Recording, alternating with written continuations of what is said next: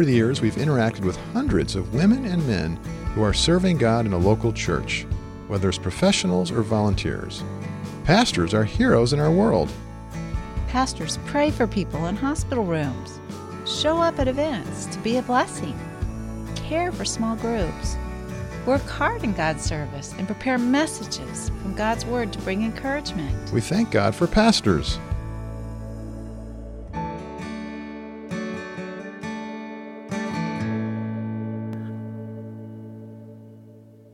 Well, we were praying together as we always do before we started this podcast this morning. And Charlie started meowing really loud downstairs. And uh, we finished our prayer, and he came up and jumped up on my lap. And I said, I think he was meowing, saying, Wait, wait, you're starting without me. Don't start without me. I'm coming. so here's Charlie, everybody. We're, we're glad you're here. He's glad you're here too, I think. Because since you're here with us, we're sitting down here to record a podcast. and today we are talking about finding joy when ministry is hard. And we especially want this podcast and actually all of our podcasts to be a blessing to pastors and to all kinds of men and women in ministry. And that is you who are listening to us. And thank you for being with us we are blessed to have you in our community. And we just like to imagine as if you're sitting here with us in our home as we're having a soul talk. We do. And it was fun to see some of you last Saturday at the Joyful Soul. Really fun. Thanks for coming out and joining us in that. Yeah, we got to speak at a church in Cerritos uh, for a day. It was sort of a cross between a seminar and retreat. We had small groups and lots of interactions. We had food together and really uh, thankful for just a wonderful event that was put on by the uh, First Evangelical Church of Cerritos and Dale Chin of Shepherd Keepers Ministry, and it was just a great, great day, and uh, so many of our friends were there, and wonderful spirit we all had, and we're greatly encouraged. Yes. So sometimes ministry is hard. Where's the joy in that? Pastor was telling me some time ago how he discipled 12 key leaders in his church through Your Best Life in Jesus' Easy Yoke, our, our book that is for devotions and small groups. And, um, and he says that uh, he was thankful that the experience promoted authenticity and bonding and transformation, and it was really helping him develop leaders uh, and emerging leaders in his church and some elders. But then three years later, uh, eight of the 12 had left his church. Mm. Eight of the 12 leaders he was discipling uh, had, had left. Younger leaders had jobs that moved to another state. Other leaders had health problems. An associate pastor left the church and took some people with him. Uh, and, uh, you know, that's what happens in, yeah. in, ministry, whether it's church pastors or small group leaders or uh, soul friends. We invest in people, we bring them along and encourage them in their faith. And uh, we care for them, we teach them, you know, but sometimes people move on, often for good reasons or inevitable reasons that have nothing to do with their experience with our leadership. Uh, sometimes there is some some hurt or tension there in, in our relationship with a person, and that's part of it. But in either either case, it's really disappointing and it's really hurtful when we pour ourselves into people and and they leave. It's really hard. It's just one of the things that makes ministry hard is you know when when you're in relationship with people and you're loving people and you're pouring into them they have power to hurt you. And we felt that too. We we've been hurt by people that we've ministered to and it helps us to remind ourselves when we experience that that pastors know this pain. This is mm-hmm. common for them and it's it's you just don't expect it. You don't expect it from people that are your brothers and sisters in Christ and people that you've you know, really been vulnerable with and really given a lot to. And so it comes as a surprise. It feels like a betrayal. And it really helps to not be alone. You know, uh, we can share with each other. Mm-hmm. We have other soul friends, mentors that we talk with, that we're honest with, and we just mm-hmm. really need that safe place. We need that listening ear. We need that hand on the shoulder, uh, the prayer, uh, the words of encouragement uh, from someone who understands. Yeah. Well, and the objectivity of somebody else, too. The empathy definitely is really important first, but then the objectivity. So, like, even this last week when we were really hurt by by someone we've ministered to. And I was sharing with you, and you were empathizing with me because you've been hurt too. But then you made a comment that was very objective that really helped me to take a step forward in compassion and forgiveness of this person. And so that's helpful too. I think what anchors me most in these times is when I uh, think about Jesus and his life in the Gospels and his ministry, and that I'm not alone. We're mm-hmm. in the companionship mm-hmm. of Christ, and he has gone before us, and inevitably, he has suffered in this way. Uh, he has experienced uh, people uh, that he's poured himself into and uh, sweat for and bled for, gave his life yeah. for, uh, who don't appreciate him, who leave his ministry, who uh, criticize or even oppose him. Mm-hmm. Uh, who uh, mistreat him, abuse him, and kill him. He's been through all mm-hmm. this, the worst that we can go through in uh, serving God and uh, pouring ourselves out to people. And so there's a special closeness that we can have with Jesus when we when we can get that objective perspective and the larger picture, the, the kingdom of God view, uh, the eternal picture of things. That hey, you know, we're not alone. We're with mm-hmm. Jesus. He's gone before us, and this is helping me to understand better how much Jesus loves me. Yeah.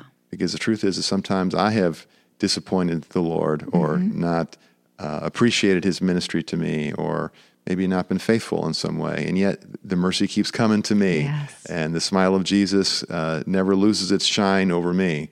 And the Lord is there to forgive me, to, to help me, to heal me, to encourage me, and guide me along. And that's where we find the ability to be able then to forgive as we've been forgiven.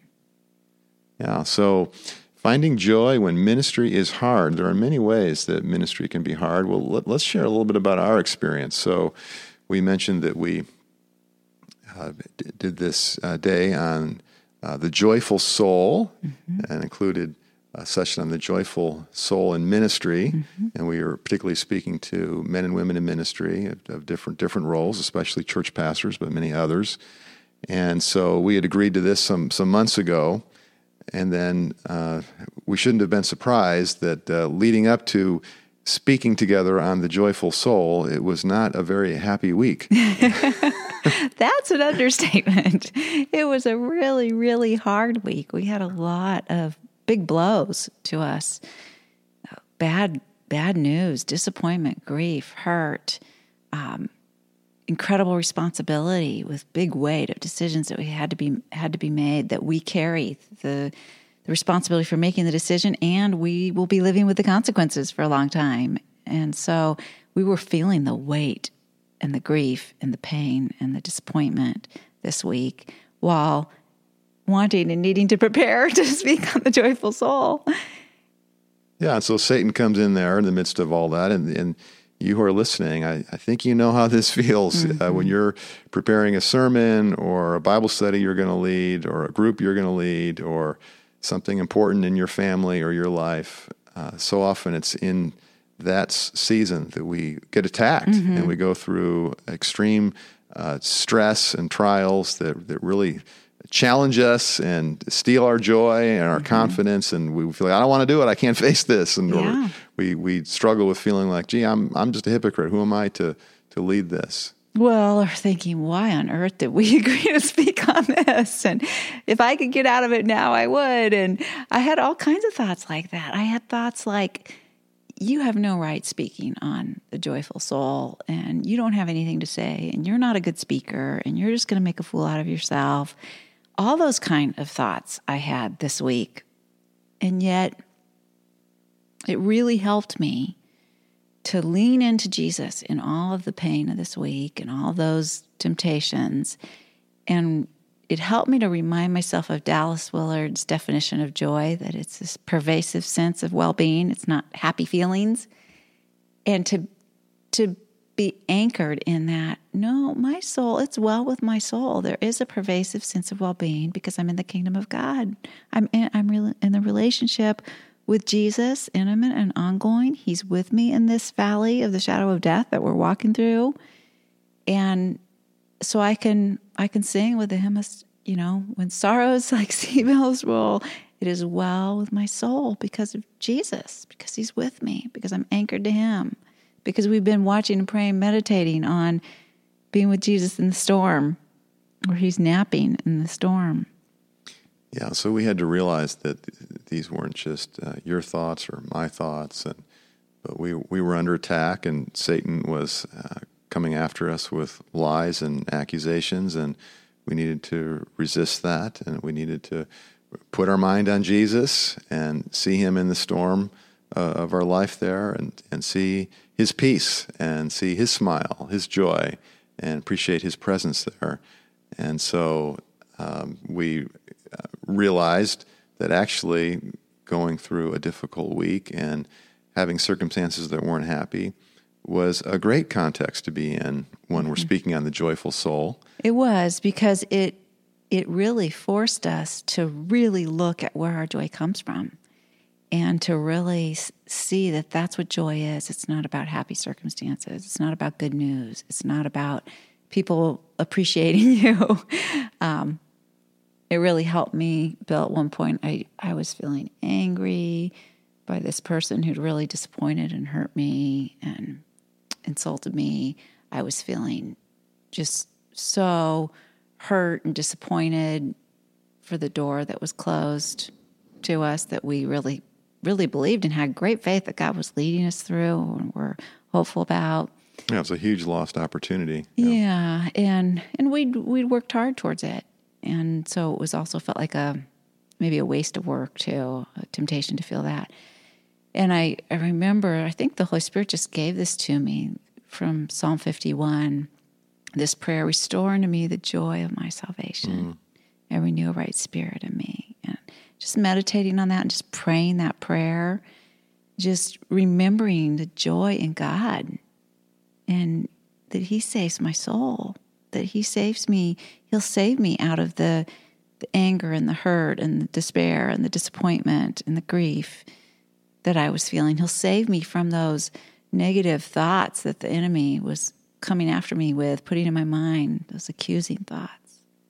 So, to help you regain your sense of the Lord's joy, even in painful circumstances, so you're you're singing hymns and you're meditating on scripture and you're sharing your honest feelings and seeking empathy. Well, yeah, and actually it went first, first to the sharing of my honest feelings and seeking empathy. And then sometimes it's hard to glean something from scripture if we're all backed up with negative emotions. Absolutely. Yeah. yeah. So I had to, you know, you talk about how joy comes on the other side of empathy. Mm-hmm. And that's really important and really true.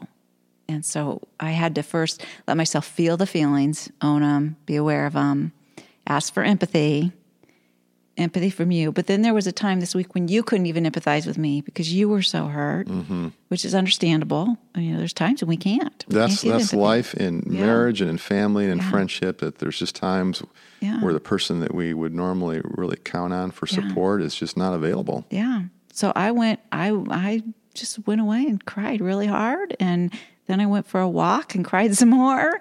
And it was in the crying out to the Lord and in even just praying emotionally honest prayers like the psalmist of anger, you know, just letting him know I, I was I was angry. Um, I felt, you know, I was I was feeling abandoned. I was feeling let down. I was, you know, in desolation. I d- I didn't understand. God, where are you in this? I knew, I know better to know He was with me, but it was like I'm in the valley of the shadow of death, and I don't know where you are. I just know you're here, but I can't feel you. And so it helped me then to grab on and to meditate on scripture and to sing sing hymns and to be reminded of the truth that's an anchor for my soul, even when my experience tells me it's all a lie. And it was hard for me not to be there for you at that point because I I knew that you were going through a hard time and I I felt guilty. Now mm. I resisted that and uh, prayed for you and entrusted you to the Lord and uh, tried to maintain my um, uh, my grounding in the reality of God's great love for you and for me, and that uh, I was going through a hard time, and I, I just needed some space there, and mm-hmm. I didn't have the capacity to really give you the empathy that you needed at that that point. I understood that, and you told me when I got back, you know, how was your walk? I was praying for you, and I appreciated that. I know your character well enough to know that you that you would pray for me, and I was praying for you because I knew you were you wouldn't be able to be there for me. And it might be good for uh, you who are listening to hear this because there's even in a, a relationship of trust and uh, emotional authenticity and intimacy, you know, we have limits, and Yes. sometimes we're just not able to be there for our, our loved one or the person that we're ministering to, and so those boundaries, those places of separation, are a part of life, and they're part of life with Jesus in the kingdom of God. I mean, even Jesus set boundaries, and even Jesus, as an incarnate human being, had limitations that he had to respect and, and did respect. And that's part of what helps us to trust God is that, well, uh, people can't always be there for us. Right. Yeah, that's so important, Bill, and that's that's really an important point in what we're talking about about finding joy even when ministry's hard because the tem- temptation is to find joy substitutes in people. And so even in speaking Saturday, it was real easy for me to get distracted from joy by looking to the audience and seeing people there who had blank faces and they weren't smiling and they didn't seem happy to be there and um, to be let that rattle my joy or to look at the people that were smiling that were affirming that were appreciative that were just oh god you used you so so much in my life and you mean so much and you have no idea how god uses you and thank you for today. It was exactly what i needed and you know they're giving me all the positive if i find and attach my joy to that that's not healthy either.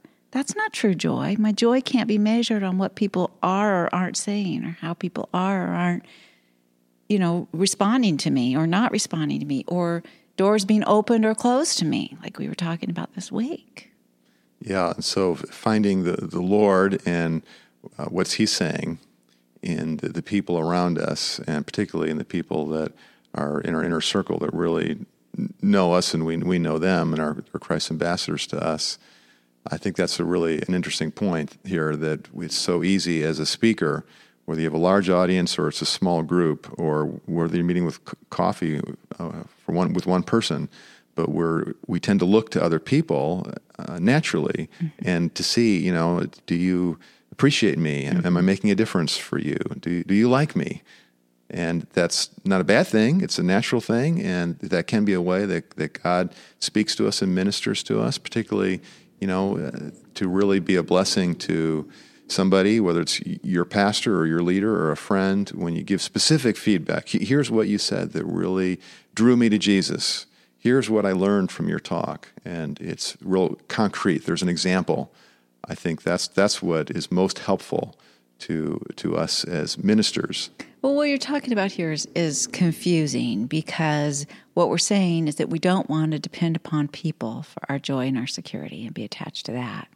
But on the flip side, we need people and we need that feedback. right. So God actually used a person this week for me. Here I was hearing all these negative thoughts that I think were accusations of the enemy telling me, you know, I shouldn't be speaking on Saturday. I'm not a good speaker. And who do I think I am? And I'm just going to make a fool out of myself and all these kind of things. And then out of the blue, in a meeting that I have on Friday, the day before we're speaking, somebody who I've been meeting with, who I would not expect to give anything to me or, you know, mm-hmm. anything, I, I'm there for her. She says to me, Oh, by the way, as, she, as we're leaving the meeting, she says, Oh, by the way, I've been listening to some of the videos of you online, and you're a really good speaker. I haven't seen you in that context before. And you're really reaching people in the audience, and I can tell that. And one of the ways I can tell that is because you're reaching me, even through video. And I just took that from her, not as flattery, not even as a compliment. I took that as there's Jesus coming to defend me with this. He's with me in the valley of the shadow of death. Your rod and your staff, they comfort me. He's using his rod to bash out the enemy's accusations to me and to say, Kristi, I'm with you. Yeah, we just never know when our word of encouragement, even just a simple note that we would send to somebody, uh, can just really be used by the Lord to lift somebody's spirits, to affirm them, to help them to to stay uh, in the the battle of serving the Lord and, and helping other people. Uh, words are so powerful. The, the power of life and death is in the tongue, James says. So, friends who are listening to us, we want you to know that Jesus says to you, as well as to us. You are the salt of the earth. You are the light of the world. And so we just really hope that you know that your ministry, whatever form that takes, that it is important and your service to the Lord, your heart of compassion, your gentle wisdom, your helpful hands make a big difference in God's kingdom. And thank you for what you do. Thank you for the way that you represent Jesus to other people. And may the Lord help all of us to know that we are significant and not to forget it. Yes, Lord Jesus, I do pray for each one of us when we are in those times of discouragement and grief and, and pain, and we're having trouble because the circumstances of our life and our ministry are not happy. we pray and ask, Lord, that you would anchor us to you, that we would find our joy in you, in your kingdom, and being attached to you and your attunement to us and your your presence and your power being enough for us, Lord, that, that you would restore to us the joy of our mm-hmm. salvation, our relationship, our connection with you, and renew your spirit in us, Lord. That each one of us being strengthened by your spirit, Lord, to persevere for your glory. In Jesus' name, amen. amen.